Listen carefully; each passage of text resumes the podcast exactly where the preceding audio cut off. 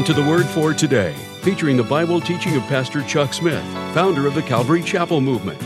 This radio program is a verse by verse study through the entire Bible. And on today's edition of the Word for Today, Pastor Chuck continues with the God who created all things as we pick up in Nehemiah chapter 9, verse 4. And now, with today's message, here's Pastor Chuck. So when you say God, a person may think of this road. And so he said that we must start defining and saying, the God who created the heavens and the earth. Now they are defining the God because there were many gods that were worshipped around them. Baal was worshipped and uh, Molech was worshipped and, and Mammon and, and so many various gods were worshipped by the people around them. That as they begin their worship of God, they make really a definition and a distinction of the God that they are worshiping. Bless Jehovah your God forever and ever. Blessed be thy glorious name, which is exalted above all blessing and praise. For even thou, O Yahweh or Jehovah alone, hast made the heaven and the heaven of heavens, the whole universe, with all of the host, and the earth and all of the things that are therein, the seas and all that is therein. Now, they've been reading the law of Moses, and they were been reading Genesis. In the beginning, God created the heavens and the earth. Been reading the first few chapters of Genesis. And so they acknowledge that God was the one who has created, even as is declared in Genesis, this whole universe and all that is in it. Now, it is interesting in the New Testament, the fourth chapter of the book of Acts, when the apostles were responding to the prohibition that was laid upon them by the religious leaders not to speak anymore in the name of Jesus. Peter and John uh, and gathered with the disciples and they told them the experience they had before the Sanhedrin. And they prayed. And when they started to pray, they said, Oh Lord, thou art God Thou hast created the heavens and the earth and everything that is in them. Probably remembering the prayer offered here in Nehemiah, uh, where much the same thing is said Thou art the God who has created the heavens and all the hosts, the earth and all the things that are in the sea, that all the things that are in, and you preserve them all. And the host of heaven worshipeth thee. So the host of heaven would be a reference to the angels who worship God. So when he said he created all the host of heaven, it would be he has created all of the angels, and they do worship him. Thou art Yahweh, the God who did choose Abram and brought him forth out of the Ur of the Chaldees. You gave him the name of Abraham. And you found his heart faithful before thee. And you made a covenant to give him the land of the Canaanites the Hittites, Amorites, Perizzites, Jebusites, and Girgashites, and so forth. And you have performed your words, for you are righteous. Acknowledging that God made the promise to Abraham, God fulfilled the promise to Abraham. Here we are, we're in the land. For God, you are righteous. And you did see the affliction of our fathers in Egypt. You heard their cry by the Red Sea. You showed your signs and wonders upon the Pharaoh. And so they're just sort of rehearsing their history.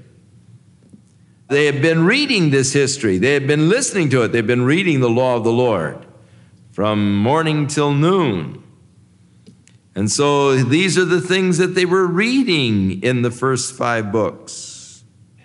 You did divide the sea before them so that they went through the midst of the sea on dry land, and their persecutors you threw into the deeps as a stone into the mighty waters.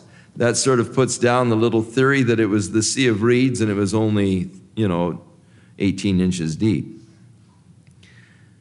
Figures don't lie, but liars sure can figure.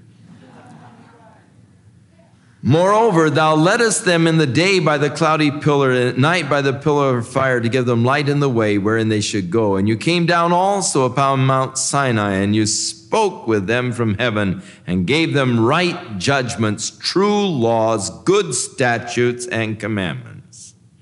So notice, he gave to them right judgments, true laws, good statutes, and commandments.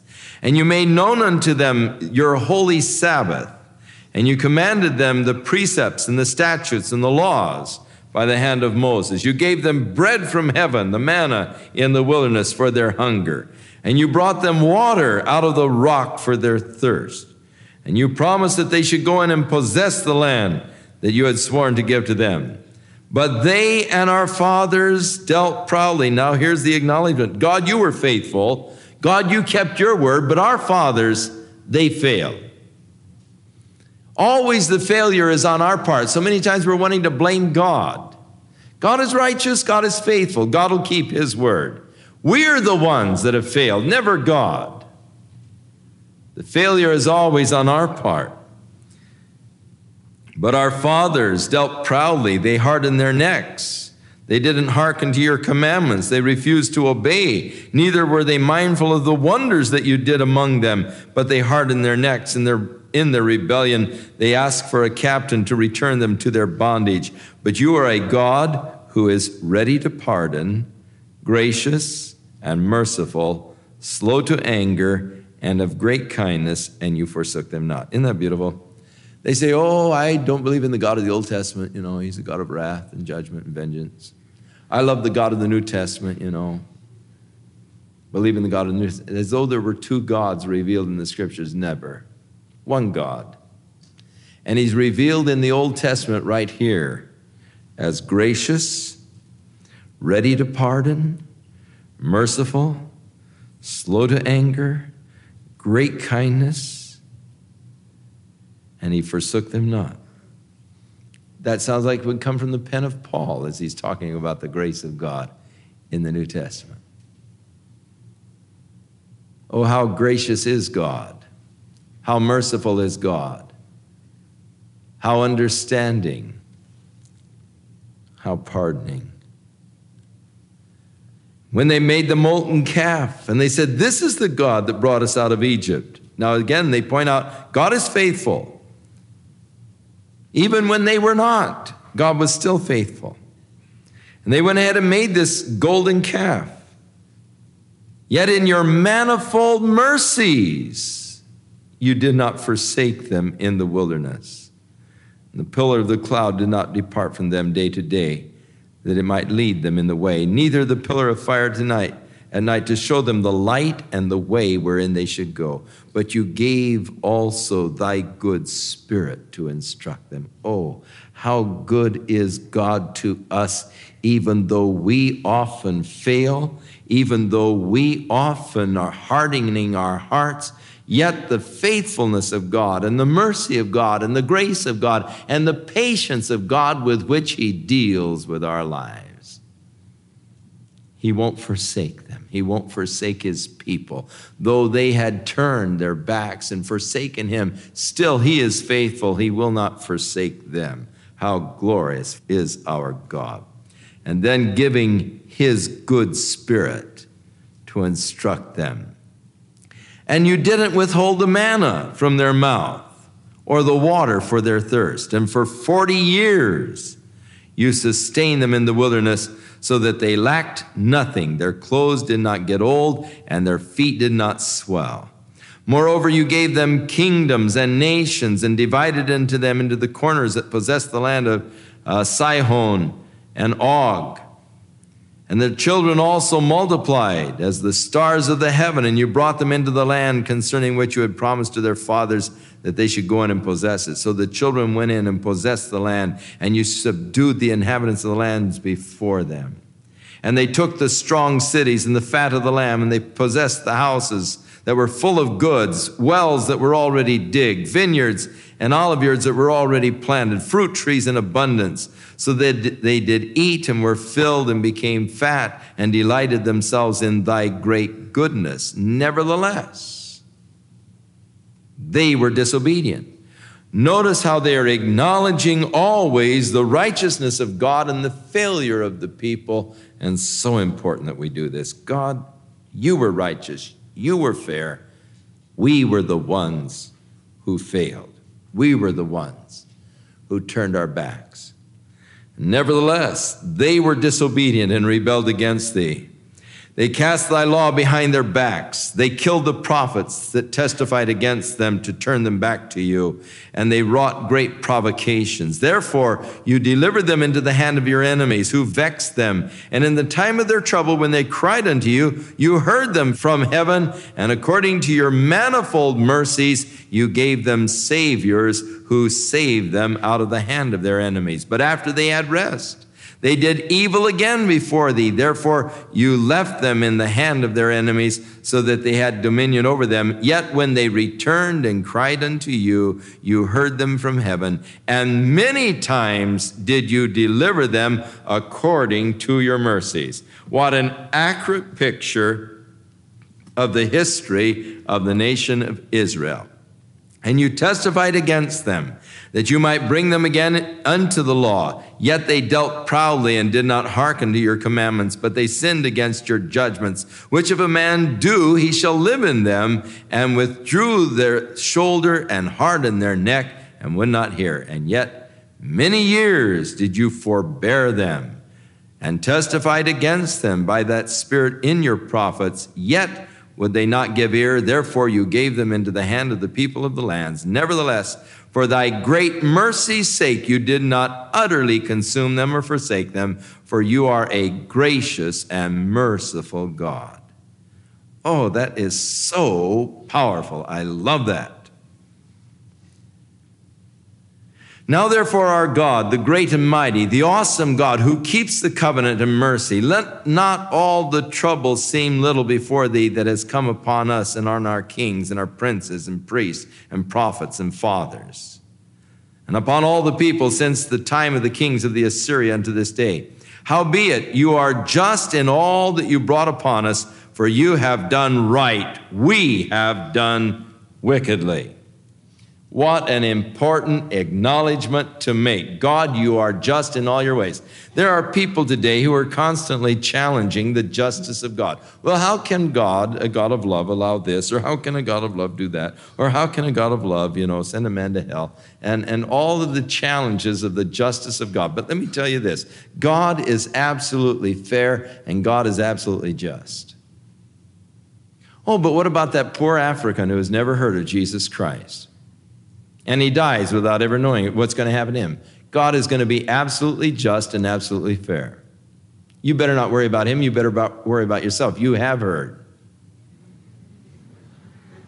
You're the one you better be concerned about because you know. God will be fair with him if he doesn't know. God will also be fair with you because you do know. He's righteous. Oh God, thou art a righteous God. You're just in all that you've done, for you have done right. We are the ones that have done wickedly. And neither have our kings or our princes or our priests or our fathers kept your law, nor hearkened unto your commandments. And your testimonies wherewith you did testify against them. For they have not served thee in their kingdom and in their in thy great goodness that you gave to them, and in the large and fat lamb which you gave before them, neither turned they from their wicked works. Behold, we are servants this day for the land that you gave unto our fathers to eat the fruit thereof and the good thereof. Behold, we are servants in it, and it yieldeth much increase unto the kings whom thou hast set over us because of our sin. Also, they have dominion over our bodies and over our cattle, and at their pleasure and we are in great distress. And because of all of this, we make a sure covenant and write it, and our princes and Levites and priests seal to it. Okay, here's the whole picture God, you were fair, you were honest, you were right, but we're having a horrible time. You know, we are servants in this land. The kings are ruling over us, and though the land is producing, they're exacting taxes that are ruining us. Now, God, we want to renew a covenant with you. We want to get right with you. Important step. We want to make a covenant. We want to sign to the covenant. Lord, we want to put our X. I'm going to walk in a covenant. I want to renew the covenant of God. Marvelous, marvelous idea and purpose. So, these are the guys who signed the covenant. Now, these words were sealed people signed the covenant, starting with Nehemiah, the governor. And it gives the names of the leaders who signed the covenant. And the rest of the people, verse 28 the priests, the Levites, the porters, the singers, the Nethinims, and all they that separate themselves from the people of the lands unto the law of God, their wives, their sons, their daughters, everyone having knowledge and having understanding, they clave to their brethren, their nobles, and they entered into a curse and into an oath to walk in God's law, which was given by Moses, the servant of God, and to observe all the commandments of the Lord our God and his judgments and statutes. So this is the covenant they made. And they, they by a curse, you know, curse be the man that, you know, fails to do it and all. And they, yes, will do it when they bound their hearts together and, and in a determination, we're going to serve God. We're going to follow him. We're going to keep his commandments that we've read in his law. We will not give our daughters to the people of the land nor will we take their daughters for our sons. And if the people of the land bring any of their merchandise or food on the Sabbath day to sell it to us, we will not buy it from them on the Sabbath day or on the holy days, that we would leave the seventh year and the exaction of every debt. So they'll keep the Sabbath year law in that they will forgive every debt in the seventh year, as was commanded in the law of Moses. And also that they'll allow the land to just not be planted or cultivated in the seventh year. Give the land its rest. Actually, you remember they were 70 years in captivity in Babylon that the land might have its rest, for they had been in the land for 490 years, and they did not keep the seventh year Sabbath for the land. So God said, I'm going to give the land the Sabbath that you didn't give it. I'll keep you out of it for 70 years so that the land will have its 70 Sabbaths that it's missed. Now they said, We'll keep it, and the exaction of every debt. We also made ordinances for us to charge ourselves yearly with the third part of a shekel to the service of the house of God. So we'll all give this money that the house of God might be maintained, that they might have the showbread, the meal offerings, continual burnt offerings, and all of the Sabbath offerings, new moons, and set feasts, and so forth. And so we'll all we all covenant. We know we're going to support the house of God and the worship in the house of God. And we will bring the first fruits of our ground, the first fruits of the fruit of all of our trees, year by year to the house of the Lord. Also the firstborn of our sons, our cattle, as it is written in the law, the firstlings of the herds, the flocks, to bring to the house of God and the priests that minister in the house of our God. That we should bring the first fruits of our dough. And now that's not your money, but your uh, bread dough that they made and the offerings and the fruit of all manner of trees and of wine and of oil unto the priests to the chambers of the house of our God, and the tithes of the ground unto the Levites, that the Levites might have tithes in the cities of all of our tillage. And the priest, the son of Aaron, shall be with the Levites, and when the Levites take the tithes, the Levites shall bring up the tithe. And so it was just a commitment. Lord, we're going to follow you. We're going to keep your law. We're going to keep all of your commandments and statutes. We're going to keep the Sabbath day law. We're not going to buy on the Sabbath day. Uh, we're going to keep the seventh year. We're going to start keeping up the house of God and the worship and so forth. I mean, it was, uh, it was the heart of the people to covenant, Lord, we're going to be your people again. We're going to serve you. And the rulers of the people, chapter 11, dwelt at Jerusalem, and the rest of the people also cast lots that one in ten might dwell in Jerusalem, the holy city, and nine parts dwelt in all the other cities. So when they came back, they actually inhabited quite a bit of the territory down towards Hebron, Beersheba, on up to Ramallah, Bethel, and, and all, quite a bit of territory. There was only about 50,000 of them. And so they decided that one in 10, which means about 5,000, would dwell in Jerusalem. They wanted to maintain the capital city so they'd have a place of worship and all. And the rest of the people, of course, Jerusalem isn't that uh, good a farm territory. There's much better farming uh, down in some of the valleys around Jerusalem uh, than there is in Jerusalem itself. Down in towards Hebron, the Eshcol Valley, and all, much better farming.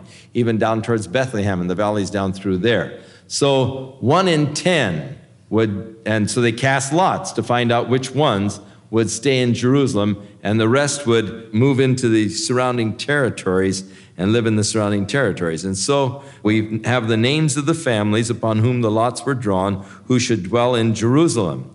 And then, beginning with verse 20, the names of the families that were to dwell in the other cities round about, and uh, some of the cities and the villages where they were to dwell.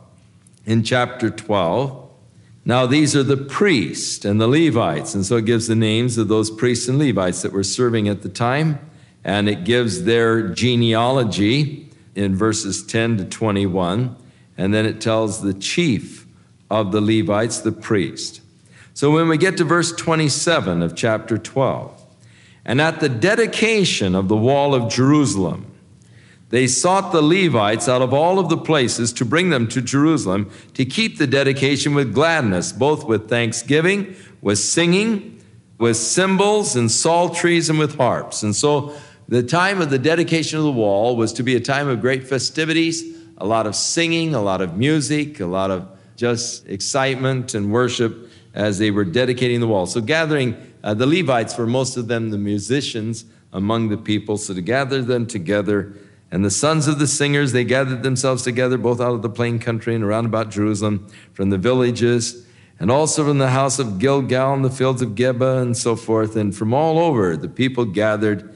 And then he said, I brought up the princes of Judah upon the wall, and I appointed two great companies of them that gave thanks, whereof one went on the right hand of the wall towards the dung gate and uh, those that went down in that direction.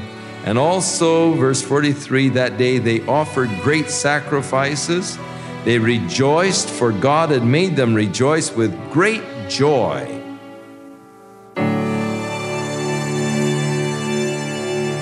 Return with more of our verse by verse Bible study in the book of Nehemiah on our next broadcast. As Pastor Chuck continues to teach through the Bible, and we do hope you'll make plans to join us. But right now, if you'd like to order a copy of today's message, simply order Nehemiah 9 through 12 when visiting thewordfortoday.org. And while you're there, be sure to browse the many additional biblical resources by Pastor Chuck. You can also subscribe to the Word for Today podcast or sign up for our email subscription. Once again, that's thewordfortoday.org. For those of you wishing to call, our toll free number is 1 800 272 WORD, and our office hours are Monday through Friday, 8 a.m. to 5 p.m. Pacific Time. Again, that's 1 800 272 9673. If you prefer to write, our mailing address is The Word for Today, P.O. Box 8000, Costa Mesa, California 92628. And now, on behalf of the Word for Today, we'd like to thank all of you who share in supporting this ministry with your prayers and financial support. And be sure to join us again next time as Pastor Chuck continues his verse by verse study through the Bible. That's right here on the next edition of The Word for Today. And now, once again, here's Pastor Chuck. May the Lord be with you and watch over and keep you in the love of Jesus Christ through the week. May you be strengthened by His Spirit in your inner man. And may you comprehend more and more what is the length and the depth and the height and the breadth of God's great love for you. In Jesus' name.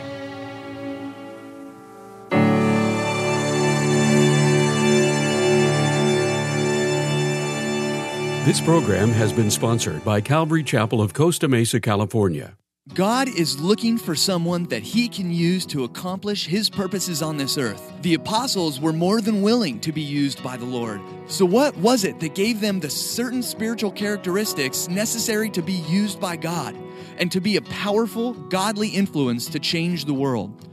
Well, in a book entitled The Man God Uses, Pastor Chuck Smith brings the scriptures to life as he examines the book of Acts. He reveals the secret to the apostles' boldness, the five essential components of prayer, and the transforming power of the Holy Spirit. So, if you've ever wanted to accomplish more for the kingdom of God and to be an instrument that He can use, then I encourage you to pick up a copy of Pastor Chuck's book, The Man God Uses. To order a copy of this book in print or download a digital copy, please visit thewordfortoday.org or call the Word for Today at 800 272 9673.